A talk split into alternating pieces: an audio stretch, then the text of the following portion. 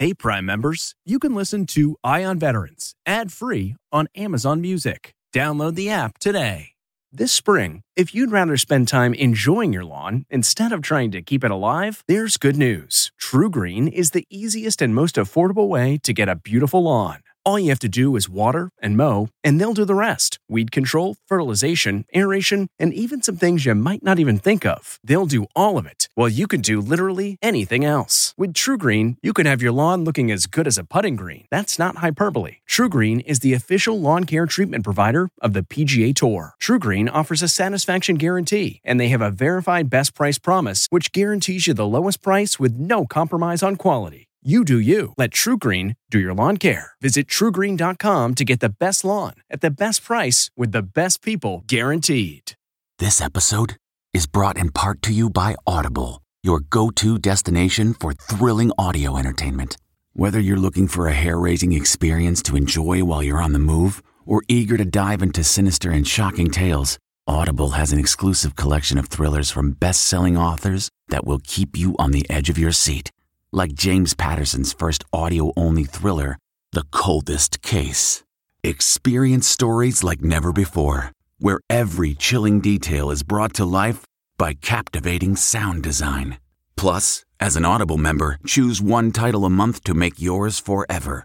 And now, new members can try Audible free for 30 days. Just visit audible.com slash WonderyPod or text WonderyPod to 500 500. That's audible.com slash WonderyPod or text WonderyPod to 500 500.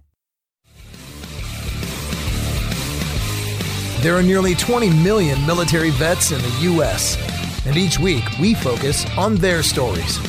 This is CBS Eye on Veterans. Now, you don't always find veterans in the limelight, but if you look at the country music family tree, beyond the boots, many country artists have military in their roots. Mama, don't let your babies grow up to be cowboys. Legends like Willie Nelson, George Jones, and Kris Kristofferson all served in the military. The great Johnny Cash was once Staff Sergeant J.R. Cash in the Air Force in the early 1950s. Johnny Cash spent much of his enlistment in Landsberg, Germany. And when the news of Joseph Stalin's death broke, it was Cash who was one of the Morse code intercept officers that first received the news. I hear the train a coming, it's rolling around a bend, and I ain't seen the sunshine since I don't know when. I'm stuck in Folsom Prison. And that brings us to today's guest, Barry Williams. An Air Force veteran that's not a household name, but his son is country music superstar Jason Aldean. We recently talked about the good old days and what it was like before Dirt Road Anthem was as big as the national anthem. Yeah, I'm chilling on the dirt road, laid back, swerving like a Barry, how are you, sir? I'm great this morning, Phil. Thanks for having me on. I appreciate it. You know what? When I was down at my reunion, oh gosh, a year or so ago, a couple of us Navy vets all got together, and uh, my friend Fabiola lives down in Miami, and she has a dear sweet friend Yami, and we got to talking one night about best concerts we'd seen and you know, Yami was talking about some country music concerts. She was talking about seeing Jason here, there, and everywhere. And it wasn't until about a year or so later I saw on Facebook, there she is sitting in the bus with Jason. And it looked like family, you know, a bunch of kids running around and it's at a concert venue. And I'm like, dang, that is Yami and that is Jason. And then she writes in the copy, she's like, always fun hanging with my cousin. And I'm like, dang, girl, you buried the lead. Your cousin is Jason Aldean. I had no idea. And then we got to talking about uh, military vets in the family and everything. And she's like, oh, you have to talk to my Uncle Barry. She's like, he's got stories for days. And I was like, wait a minute, your uncle, you mean Jason's dad was in the Air Force? And that's what brings us to our conversation today. So with that, Barry, let's talk about where it all started. I was stationed in Florida. Uh, I went in the Air Force in 1971 and I did, uh, I stayed in for 23 years. So I was stationed pretty much all over the place, uh, you know, during that time. But, uh, where Yami come, you, you had mentioned Yami earlier, where she comes in, I met her aunt there and, uh, you know, we, uh, we've been married 40 years this, this coming year. So, that's the connection there. So glad to have her And Jason actually, he spent a lot of time. Uh, I was married previously to his mother, and and uh, so he would spend summers and holidays down in, in Miami or Homestead where I was stationed. So he kind of got uh, Cubanized down there. Grew up in the Cuban part time in a Cuban family, and and you know uh, if you know anything about the Cubans, they're a big social, just a family culture, and uh, so he was lucky to to be part of that, and and still is a he's a light skinned Cuban of the bunch, you know. So uh, that, that's uh, it's been a good experience for him. Uh, yeah, he's been been in that family for forty years, so they treat him just like they do all the other cousins. So it's mm. been a hmm. great deal. Uh, like many of us, we get stationed somewhere in the military. We meet the love of our life. Tell me, uh, before you met the love of your life down there in Florida, what were you doing? What was your MOS? What kind of jobs did you have in the Air Force?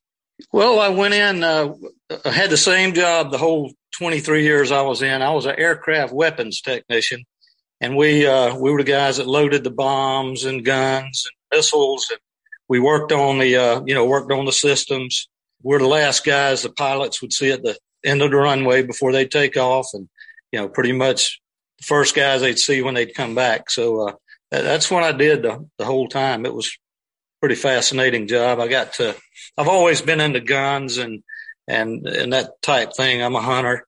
And, uh, so it was right down my alley. Yeah, man. Hey, can I ask, what were the early 70s like for your transition getting out? I know that that would have been a tumultuous time. Even in the 70s, was it like that? Were you just, did you feel real at home down there in Southern Florida? Yeah, actually, I did. Florida is a, a very patriotic state anyway you know, they have, I think they have like six or seven Air Force bases there. So, I mean, it's a big, big part of their economy and culture there. So, uh, yeah, they, uh, the people there are, they love the military. They did then, they still do. And I think for that matter, we've seen the change in the entire country. And that's something that I think is good uh, although we have our issues and certainly this is a divisive era, it is nice to see the whole nation sort of wrap its arms around military. It shows a level of respect that didn't happen in the 70s. And God bless y'all that served before I came. You know, that's something that needs to happen in our country to keep us together. It wasn't always that way. Like I said, I went in in uh, 71. Uh, Vietnam ended, I believe it was 75. So I had, you know, I was, I was, I guess you could say fortunate enough. I didn't have to go into combat uh, area, but you know, especially with the with the uh, job I had, I expected to, I didn't, and God bless those guys that did and made the sacrifice and did that. But uh, well, you did have the protesters. You know, had the flower flower children running around, and where that was most noticeable to me was I was stationed in Denver, and that was you know that's always been a real liberal, do whatever you want to type city and especially back then. So there was a lot, you know, we'd get these looks and we weren't to go off base in uniform. Yeah, it was kind of a, it was kind of a tough time. It was, uh, you know, uh, with our short haircuts back then, if we went downtown to a club, there was always somebody that wanted a, some kind of confrontation. And, uh, so we were encouraged to sort of stay on base and, and not go downtown much. And, uh, so, which was a shame for that time. And again, for the service members and for the veterans, for us to be able to be proud of our service because it launched not only our careers, but uh, as we'll get to in a little bit, launched our kids' careers, which uh, most yeah. of America's singing along with today. Uh, tell me about your career real quick. What'd you do after the military? When I first got out of the military, uh, I went to work at the Space Center and at Cape Canaveral Air Force Station. I was uh, supervisor at the on the GPS satellites and Delta Two rocket program. And we put a constellation of, of satellites up that we still use today. I think some of the ones I put up over 20 years ago are still in operation. At the time, they didn't know if they would last a year or, or 10.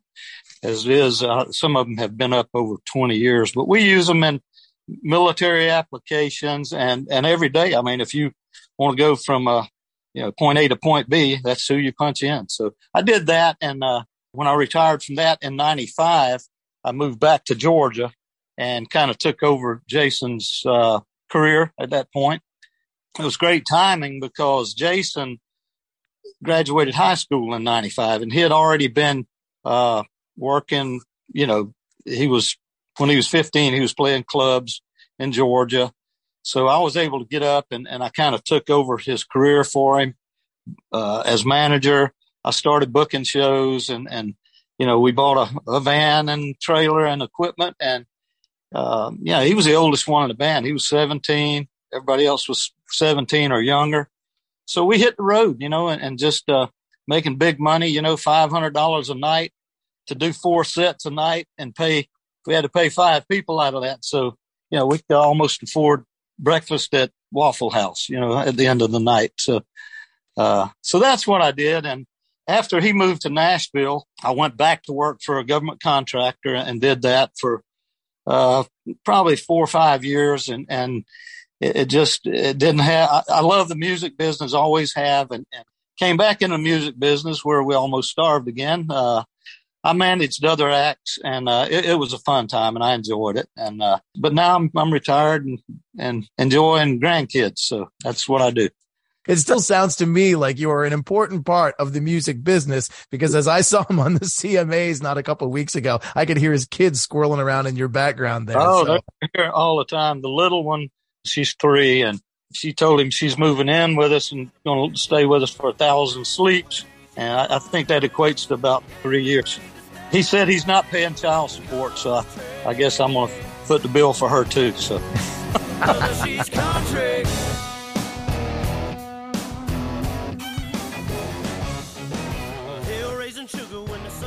Let's talk a little bit about families now. Um, raising kids, you know, you said you're working with Jason as a teenager there when, you know, country music fame wasn't even a thought. I mean, it was just trying to play a couple gigs, make a couple bucks, roll around with dad and go see the country. Um, when did you know that the musical chops were there and this would be a worthy pursuit to say, you know what? I'm going to let my kid just out of high school keep playing some honky tonks. Well, I think it was even before that. He was playing gigs, you know, at 14. He was he was playing the clubs around Macon where you know he grew up, and and uh, you know was making some noise, and he, he was front fronting a big band, the you know, in the biggest honky tonk in Georgia at the time. He was like 15, so uh, you know we knew there was something there. It was just a matter of you know if he wanted to pursue it and keep you know keep doing it, and uh, it turns out he did. So was there ever a fear there as a, you know, as a parent that I'm getting him involved in an environment where, you know, let's face it, you and I both spent some time in a honky tonk in a country bar, you know, fights break out, a lot of people getting drunk. Was there ever a fear that that environment would derail any, uh, you know, positive impact he can make? Yeah, you know, you always worry about your kids, what they're going to do, and, and, try to keep them away from those elements. But like you said, you know, we, you and I both, have, and and military towns, as soon as you step off the base, it's a row of honky tonks. So we've seen it. But yeah, I, I, mean, I was, I think I was fortunate and I felt better about that I was there to kind of watch him. I mean, even at, I think he came to, to Nashville when he was 20. I think he was 20 years old, but prior to that, you know, he wasn't legal to drink, but all the guys in the band were young. They were, and they'd sneak off and grab a beer from the bar tender or whoever, you know, which we all did that. That, that wasn't a problem, but you know, you just kind of want to, I, I, just felt better being there and kind of guiding him away from that stuff. And we, we had talks about it too, that, you know, if you want this to work, if you really want this, don't screw it up. There's things, you know, drugs and all that that will screw it up and, and women, you know, early they can sway you, especially a young guy. And, you know, so you kind of, he had the girlfriends and all this, but he was he was pretty focused on what he wanted to do, and and there's some stories and uh, one real quick I'll tell you. I, I tried to get him locked up one time, but it's not as bad as it sounds. But when when they first started out, it, it was Jason Aldean and the Young Guns, and uh, anyway, a club outside of Macon had called the little town. He he wanted them to play because I mean they were they were making some noise and I said, yeah, man, we'll do it. So we booked the show for the weekend. Well, on that uh, Thursday before we were to, start on Friday, the club owner called said, look, the, the cops came and said, you know, those guys are underage. They can't come in here and play. And, you know, it's, uh, they just won't let us do it. So I'm going to have to cancel. I said, what? He said, yeah, they said they're going to lock everybody up if we do that. So I'm thinking, well, you know, any publicity is good publicity, you know. I called my friend at the at the local TV station and the people at the radio station that we were familiar with already. I said, "Look, this is what's happening. I'm gonna, you know, we're gonna do this, and they're probably gonna lock us all up and make sure you're there to, you know, we got we got five teenagers just trying to do good, and make a living, and do what they love to do, and, and let's uh, but anyway, Jason's mother got wind of it and kind of nixed that. So it didn't, it didn't get to work. so they police record anyway. So. Oh man, that'd be one for the record books for sure. And it's also funny too, considering Stevie Wonder was like 16 or something like that when he got his start. I don't think there was too many classic rockers that, that were much beyond their teen years when they started, you know, Aerosmith, Zeppelin, all them. I mean, rock and roll music country, you know, you don't wait until you're 21 right. to discover you're damn good at it. No, no, no. Well, you know, I think part of that is, you know, he grew up right in the right in the heart of the Bible Belt. So, and there's nothing wrong with that. I'm a religious guy myself, but sometimes we can take it a little far and uh, didn't want to corrupt the the teenagers, you know. But it was actually they failed to see that, you know it was structured. I was there. You know, it was it was just get on stage, get off, it's not like they were going to be slamming shots at the bar, you know. So very cool. Hey, looking back even to the younger years, was there something in the very early years as like a middle schooler or elementary schooler? Could you see a musical quality in him or was he strumming guitars? Because I'll tell you what, one thing Yami told me was that she remembers when they were little, little, he played with the Barbies. I don't know if I can speak to that on record, but like, I don't know if I'd speak to that. Uh, he, you know, I mean, he was just a, a kid that, uh, know, he was big in sports and, and, and baseball and, and was his big deal. So even later, I mean, he had, uh, high school. He had, you know, he was a star first baseman at his high school. He, uh, he had some college scholarship offers, you know, partial offers. And, but he, uh, and we talked about it. I said, you know, which do you really like to do? You know, what do you really want to do? probably not going to be able to do both. And I, and I think he would have done well in baseball. I don't know if he'd have been a major leaguer or what, but you know, so he, he liked the music. He, he loved what he was doing. So that's the route he went, but he's pretty well rounded. The Barbie thing, I don't know about, but, uh, maybe, maybe full grown Barbies. I think he was all about that, you know, the live one. So. oh, that's the truth. Let's talk a little bit about when, uh, you know, the teens turn into the twenties there do you remember like an aha moment when a guy and a cigar and a contract came over to a table or in a smoky room or or what did that first step to success look like and when did you know it well, we had been building up his fan base, and this was, you got to understand, this was before, you know, TikTok and Facebook and all this stuff. We were actually, I mean, if I, we were playing up, up and down the, the East Coast, down into Florida, the Carolinas, uh, Alabama, all over, you know, we, as far as, uh, uh, we were up in Indiana, you know, Illinois. So, uh, but what, what I noticed, I mean, I would have to call, you know, if I ran into you, I'd say, Hey, Phil, do you have a club in your area? Cause I couldn't get on internet and find it. Oh yeah, hmm. we've got, uh, you know, blue boots or whatever. So I'd get a number, I'd call them. And, and back then, every place you call was long distance. I mean, I lived in a small town outside of Macon. If I called the next town, it was long distance. So it was expensive. And this is all I was doing. And as you know, military retirement is not, I mean, you're not going to get rich off of that. So, uh, what I did, I would buy these two dollar, uh, uh, two cent a minute phone calls, uh, phone cards, and I'd make calls with that. And I'd call, you know, I had stacks of them and I'd call these people. And most of the time they, you know, they weren't in the clubs. It, it was a, it was a process getting booked in these places. But what I started noticing was, was the, uh, the crowds just got kept getting bigger and the same people would show up, you know, at the next town and crowds would be bigger there. And, and it was just word of mouth. I mean, and it started growing. And then we played a club in, uh, well, this club owner in Atlanta where Travis Tritt had came out of that club and Mark Wills and Confederate Railroad, all these guys had came out and, and become stars and got record deals and all this. So he, he called me. He said, Hey, you know, I want Jason, I need Jason to come up and play. I have some, uh, record executives coming in from Nashville. You know, they're going to come in and, and they're looking for, yeah, looking for acts. So I said, okay. He said, we're going to have five acts there. I said, okay.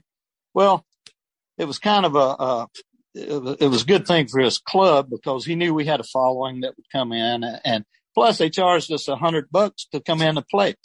So I'm like, I never paid anybody to come play before, but we'll, you know, for the opportunity we did and went in. Well, we were the last act to go on. So by that time he'd been giving these Nashville people free drinks and all this. So they were pretty much, much soused. And, uh, so by the time we went on, Jason went on, you know, they were drunk, they were rowdy and not paying attention to what was going on. So nothing happened. So they called us about six months later and said, Hey, we're going to do this again. We'd like Jason to come in. I, well, you know what? It didn't turn out so good last time. Let's do it this way. We don't pay you. We go on either first or second. That's the only way we'll do it. And, uh, he, he agreed to it. So again, we b- brought a crowd in, which was good for him, but we went on second and a guy after the show, this guy walks up. He was 28 years old. yeah, I'm uh, Michael Knox. I'm uh, I'm uh, vice president at Warner Chappell Publishing, and you know we were. I mean, I knew what a publishing company was, but we didn't know a whole lot about it. We knew it wasn't a record label, so we talked to him, and he said, "Well, you know, I like him. I like what he's doing. Uh, he needs to move to Nashville." I'm like, "He doesn't have money to move. You know, we're barely making it here." you know, he doesn't have money to move to Nashville. He said, well, we'll pay him $1,200 a month to come to town and write music. And by then my bank account was pretty much depleted. You know, we'd been doing this three years and, uh, I said, sounds like a plan to me. I can go back to work then. And so, so we did. He, he signed a deal with Michael and he brought him up to Nashville to write songs. He was 20 years old and, uh, you know, he wrote and, and nothing happened. He got a record deal at uh, Capitol Records signed him.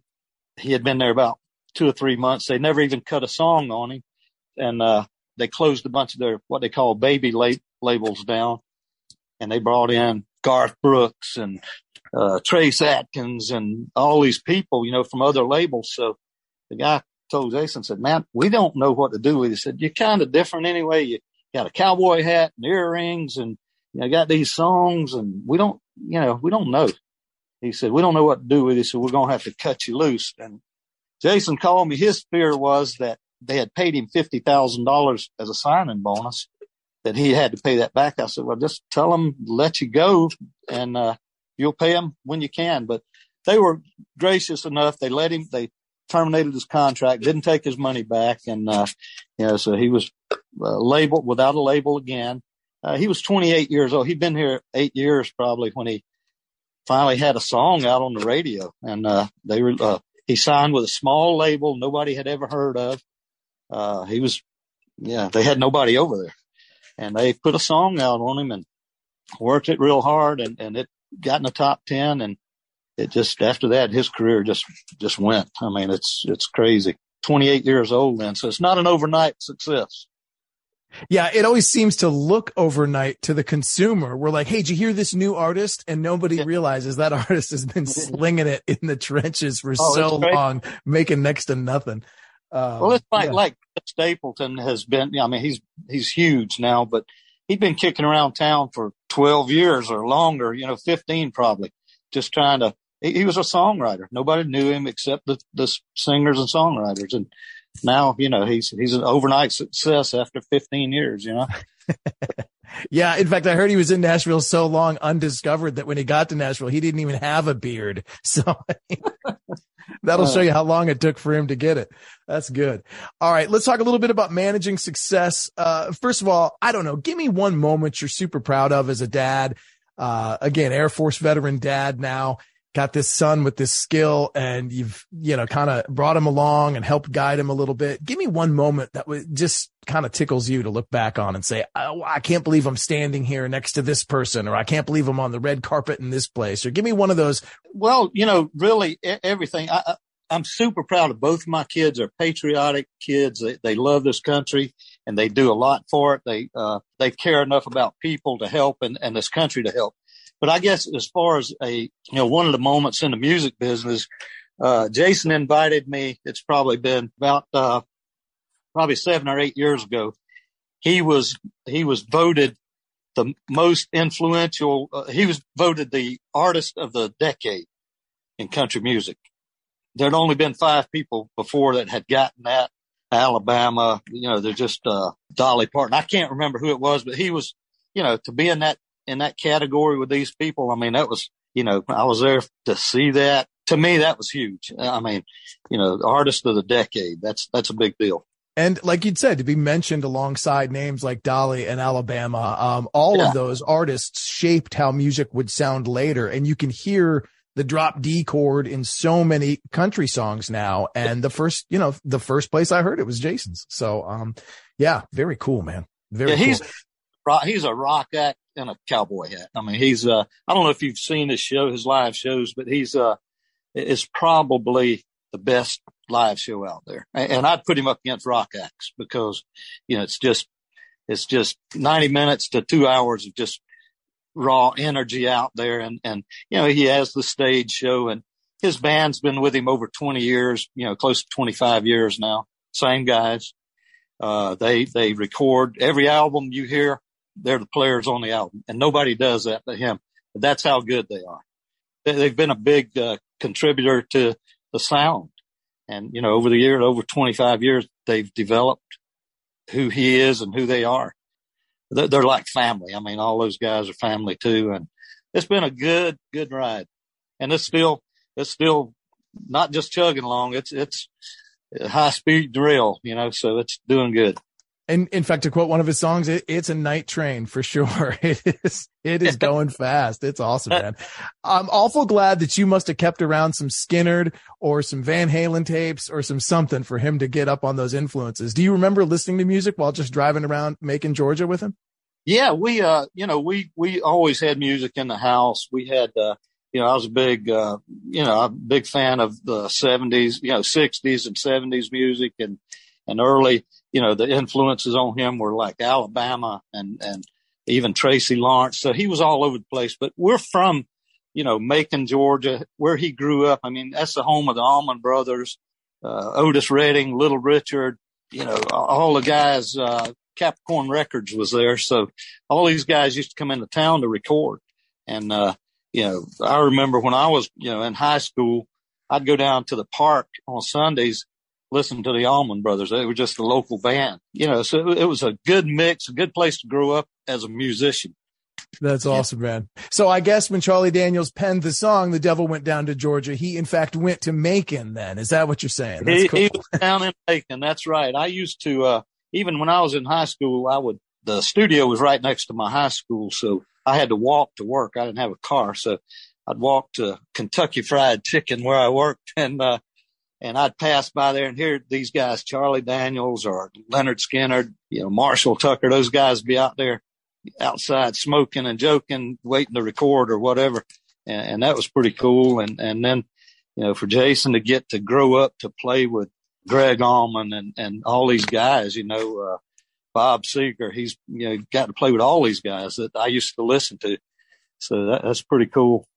That's awesome let's uh, land it here and say, you know, when looking at all the landmines and the career hazards in the music industry, uh, do you think some of the, I don't know, just some of the discipline that you had as an Air Force veteran, you know, as a guy that just served first and then went on to career, do you feel like that you were able to impart that to him? And that's why we haven't seen him so much in the tabloids. We haven't seen him, you know, fall out the club all drunk on camera and making all these mistakes. Yeah, I think so. I mean, I wasn't the guy that, that, you know, at breakfast made my kids stand at attention before they ate their grits. But, you know, it's, uh, I did try to let them know that, you know, people are out there to knock you down and, and the better you can be and, and try to be a good person and, and stay out of trouble. And, and, you know, it, it'll make life a whole lot easier for you. But he's, uh, you know, he's, he's done well. I've never had to go down and bail him out of jail and, you know, any of that he said, well, you just didn't catch me some of this stuff, which is not true. But he, uh, you know, he's been a good, he's a good son. He's a good person. And, uh, you know, I'm super proud of him. My daughter as well. She's involved with, with a lot of good stuff. So, uh, I'm pretty blessed. I, I see these people that I grew up with and, and their kids are, uh, actually one of my friends, her daughter was actually living in a box behind Home Depot and, and, you know, drugs and all that. And, uh, you know, I'm very blessed and fortunate that, you know, my kids, both of them have great careers and, and uh, you know, give back and, and do the right things. Mm. Raised right by an Air Force veteran, no less. So, uh, salute to your service, Mr. Barry Williams. And I will definitely think of you guys and uh, this unique veteran connection the next time I'm cranking up Dirt Road Anthem.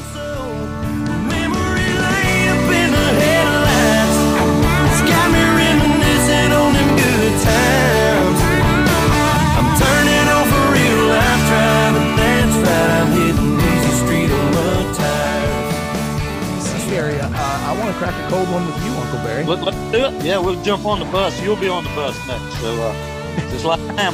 So, uh, thanks so much for having me on. I appreciate it, Phil, and, and uh, stay in touch. Will do, man. Have yourself a great Thanksgiving.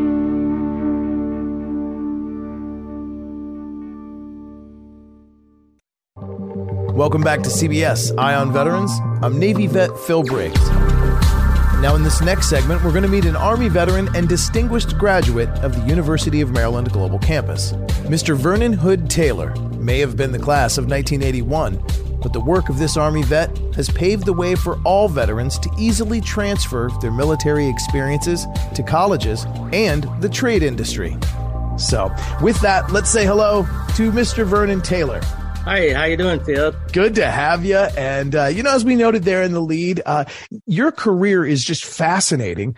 It is because of your work we have the Sailor Marine American Council on Education Registry transcript or the SMART program, which allowed service members to basically transfer some of their training and education from the military to college degrees. Before we get into all that you've done there, well, let's start with some DD 214 Cliff Notes, man. I see that uh, you're an alum with a Bachelor of Arts from back in 1981, but uh, you're an Army veteran and you served in an era radically different in ways from today, but yet similar in some ways. So share with me a little bit about your service background. Yeah, basically, I joined the military in 1971, and uh, I was uh, volunteered to go to anywhere they were sent me. And at that time, Vietnam was winding down, and they sent me to Germany. Went to Germany, and in Germany, I I fell in love with the culture. And when I uh, was getting ready to get out of the military, I um, decided I wanted to stay in Germany. But the only way you could stay in Germany was actually have some type of status forces agreement. And the only way that I could do that was actually work for an institution that was an American institution that I could get what they call an ID card. And that was, guess what institution that was? University of Maryland in Germany, no less. in, in Germany. And, and frankly, the first contact that I had with University of Maryland was to take basic skills. In other words, I had, I was raised in Okefenokee Swamp where English was a second language. and, and when I started trying to go to University of Maryland, they said, you need to learn that language. I mean, English. And then that's how I started, uh, actually my first contact with University of Maryland. I, Let me just pump the brakes real quick there and say, why is it that you needed basic skills in order to oh. work in the academic industry?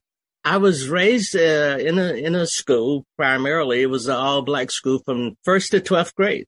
Uh, matter of fact, that I was saying that every book that I used in high school was used by somebody else. In other words, it was the the school down the road that was the white school that provided their used books for, if you will, the, the, black high school. Uh, and although I did very well, it was probably about 78 people graduating from the high school. I was the uh, uh, salutatorian. However, I didn't realize how lack of quality some of the education was until I started trying to go to college. And that first indication that I needed additional academic uh, capabilities when I, I, I tried to enroll in the University of Maryland. And and and once again, the first course that they put me in was uh, basic skills. Uh, however, it was the stepping stone to what I am today. Actually, it was yeah. uh, it, it was one of those mistakes that is as as when I joined the army. It was one of the best mistakes I ever made. As it is for a lot of people in hindsight, they look at something they may or may not have wanted to do during the Vietnam era, especially, and uh, went on to achieve great things. It's also what a statement of America circa late 60s, in that the divide between the white education and the black education, that's something I think we take for granted today. We don't realize that like there is a cultural divide or there was at one point in this country a, a, a significant divide Oh, between the way oh, you could learn doubt. in the black South and the way you could learn, you know, in the major metros where white people lived. And on the same token, though, uh, there was this capability within the Black community. And I think that what came from that all Black institution, especially because all my mentors and they- my teachers, my principal, everyone Black, there was a tremendous capability of providing the confidence that I needed to succeed no matter where I went.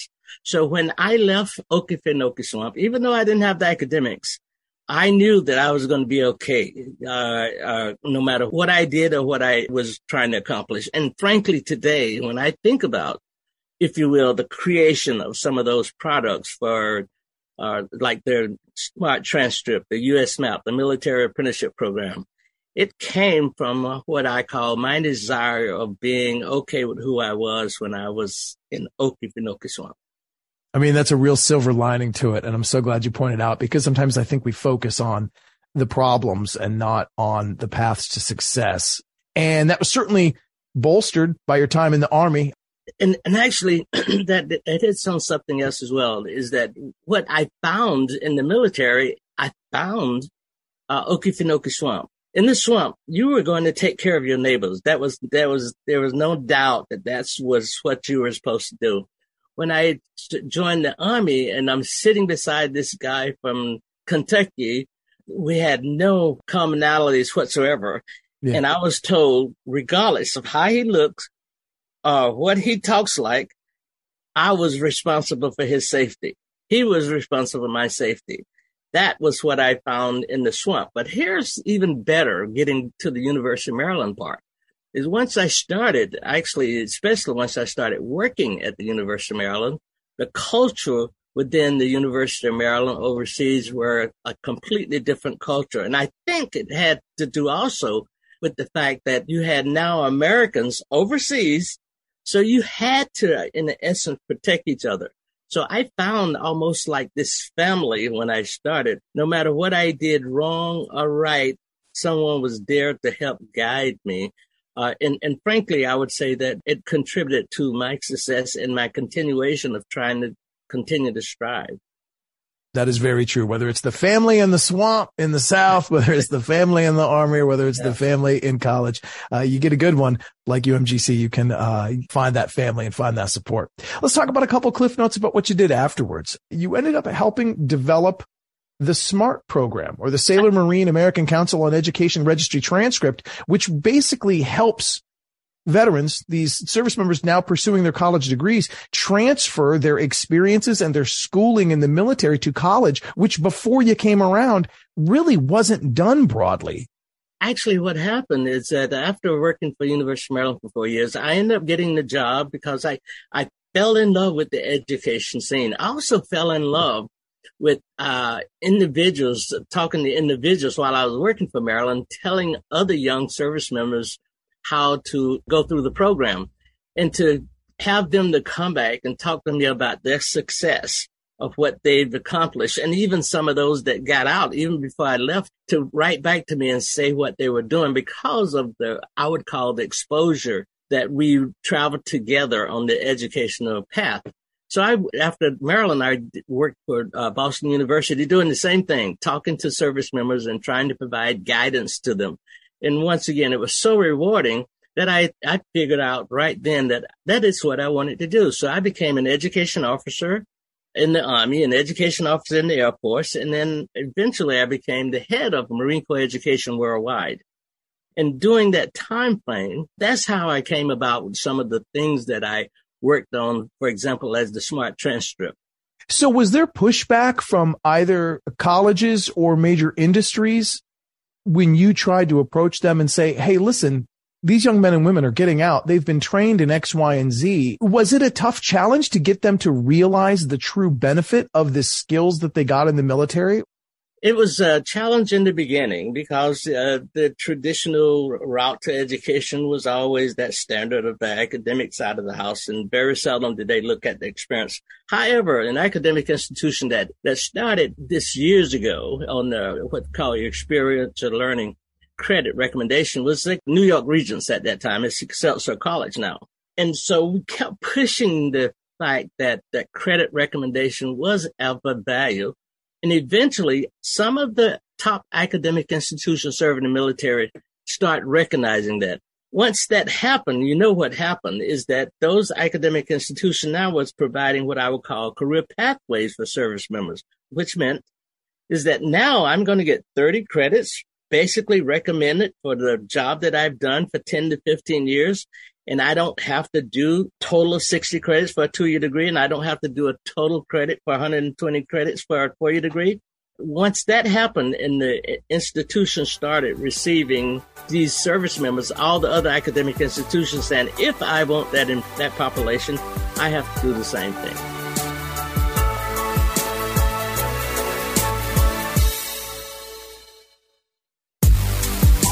Now, in our last segment, we'll look at how Army veteran Vernon Hood Taylor went from working with the University of Maryland Global Campus to paving a way for all vets wanting to pursue their education. Earlier, we heard how he helped develop the SMART Transcript program that ensures that military training and experience will transfer as recognized college credits. But he didn't stop there. He also worked to ensure that military specialties also helped vets get valuable and high paying jobs in the skilled trade industries. And one of the other examples I, I used when I uh, started on the apprenticeship side of the house and getting companies to recognize, I was invited to the AFL-CIO to give a presentation because we had a challenge getting service members' expertise recognized into certain jobs.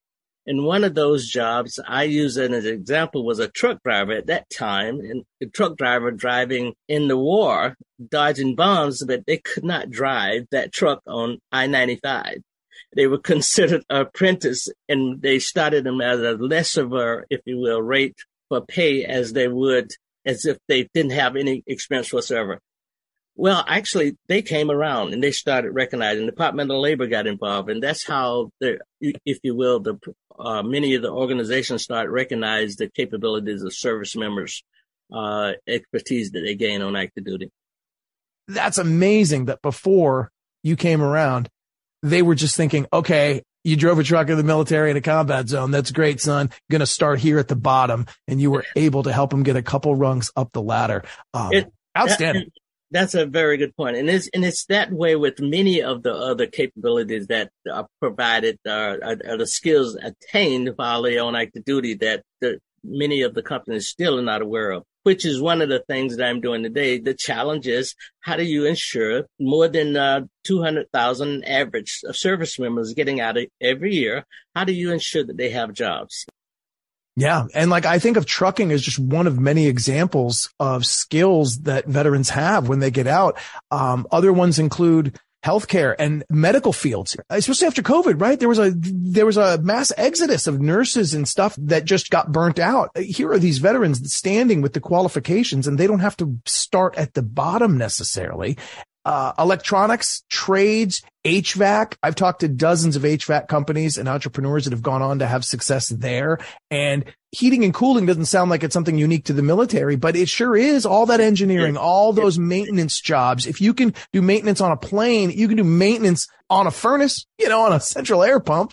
That's correct. And you know what's funny is as I'm traveling and I'm working and organizations are calling me in and I'm consulting, one of the largest challenges they have is not so much sometimes the trade. It's actually the culture. It is actually having people that know how to get along with other people and working together. Typically, you're going to more than likely be on time. You're more than likely going to be able to work side by side. You're going to know pretty much what the goal is and you're trying to try to help the organization reach those goals.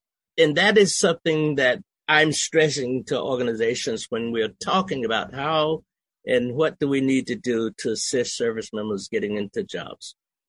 And what I love how this conversation has gone so far is, you know, I began thinking interviewing you would be talking about, you know, what college majors to pursue and how to get into college and how to succeed in college. You're opening doors not just for education for veterans, but for access to trades and jobs and creating a talent pipeline for industries to hire vets. I think it's so, so cool. And you're still doing it today. Vernon Taylor Enterprises, you are still meeting with big industries to develop a talent pipeline for veterans. Talk to me about some success stories you're having now.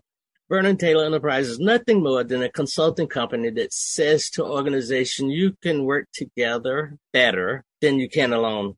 What I do is I go in and I basically look at what challenges companies are having. Typically, are challenges in getting qualified employees, or trained employees, and I work with the organizations that provide the training in those companies to meet their requirements.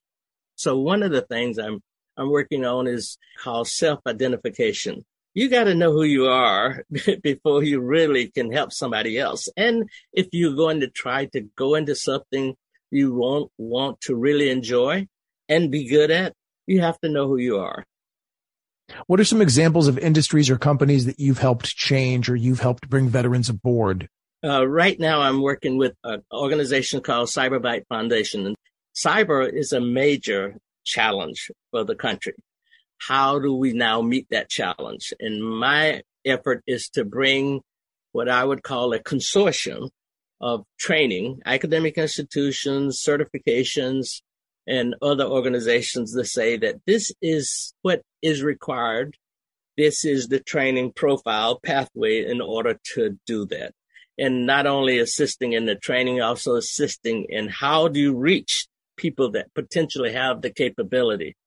Right on. And I'm looking at you Intel guys. I'm looking at you cyber guys. I'm looking at you folks that have spent too much time in a SCIF. Uh, your skills, your MOS, your training in the military is a viable and necessary resource that is correct. In these businesses. So I'm so glad to see you bring that all to the table. I'd like you to maybe take a crack at Twitter. It sounds like they're having some problems this week. Maybe you could help develop a talent pipeline, uh, for that, you know, for Elon Musk to keep that ship afloat. So many people are leaving right now and, uh, it might be that, you know, they need some more veterans in the game growing up in the swamps, I don't know how not to be straightforward. So getting me in the Twitter, I might get in trouble. Sounds to me like they could use a cup of honest truth, man. It, it, it, it really does from everything I'm reading. You know what? I also want to cite Ticketmaster out there. Uh, you know, if you're in technology, Ticketmaster, you sell 2 million tickets to Taylor Swift for the pre-sale. It sounds to me like they didn't understand the definition of pre-sale. It means don't sell all the tickets. You're going to sell a couple of the tickets early. I don't know whether veterans can fix that or not, but it sounds like both Twitter and Ticketmaster need our help. No, no, I, I, what, what need to be fixed on that side of the house is, is talking to someone that actually would pay $38,000 for a Taylor Swift ticket. I'm here to tell you, man, my daughter's Christmas present looks like it's going to be a little too expensive this year. So I don't know what we're going to do. Uh, I do know that you are always paving the way and have always been helping veterans in education, whether it was your time in the military, your time at UMGC, or now your time with Vernon Taylor Enterprises. And, um, I, you know, I can't thank you enough for that. Uh, let's end with something that the veteran getting out right now, considering going back to school or entering the trades. We talked last week a little bit about communication. Share with me your thoughts on what a veteran needs to understand is vital in the civilian workplace. One of the things that I've, uh, especially on the social media side, is that it's amazing how someone would tell someone something on social media, but would never say that same thing into someone's face. The military has a bigger advantage in what I would call keeping it real than the private sector. When you think about it, we've talked about all these capabilities that exist in that type of environment, the community environment. Most people that get out of military probably don't have a like of uh, communicating the problem they have is uh, the lack of adjusting to the new environment where they are not expected to communicate. That's the, that's the challenge. I mean, we can learn skills, we can learn books, we can learn trades, but the thing you need to carry forward from your military experience is knowing how to look someone in the eye, shake that hand, stand up and assert yourself. Exactly. And gotcha. Pleasure talking to you, Army veteran through and through, Mr. Vernon Taylor. Thanks so much for being on CBS Eye on Vets. Thank you, sir.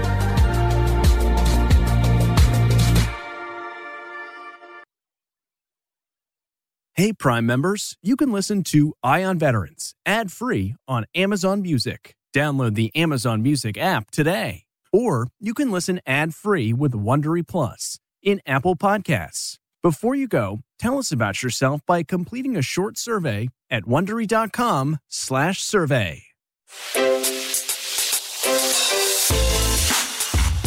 Hi, this is Jill Schlesinger, CBS News business analyst, certified financial planner, and host of the Money Watch podcast. This is the show where your money is not scary and it's not boring. It is a show that's all about you. It's your questions that make it possible for me to provide unconventional and entertaining insights on your money and maybe more importantly, on your life. I'm going to be your financial coach, someone who brings common sense and an insider's perspective on how to manage your money and your emotions. And I promise we are going to have a little bit of fun along the way. Have a question from retirement to career changes to college funding? Just send us an email at askjill at jillonmoney.com. Follow Money Watch wherever you get your podcasts. You can listen ad-free on the Amazon Music or Wondery app.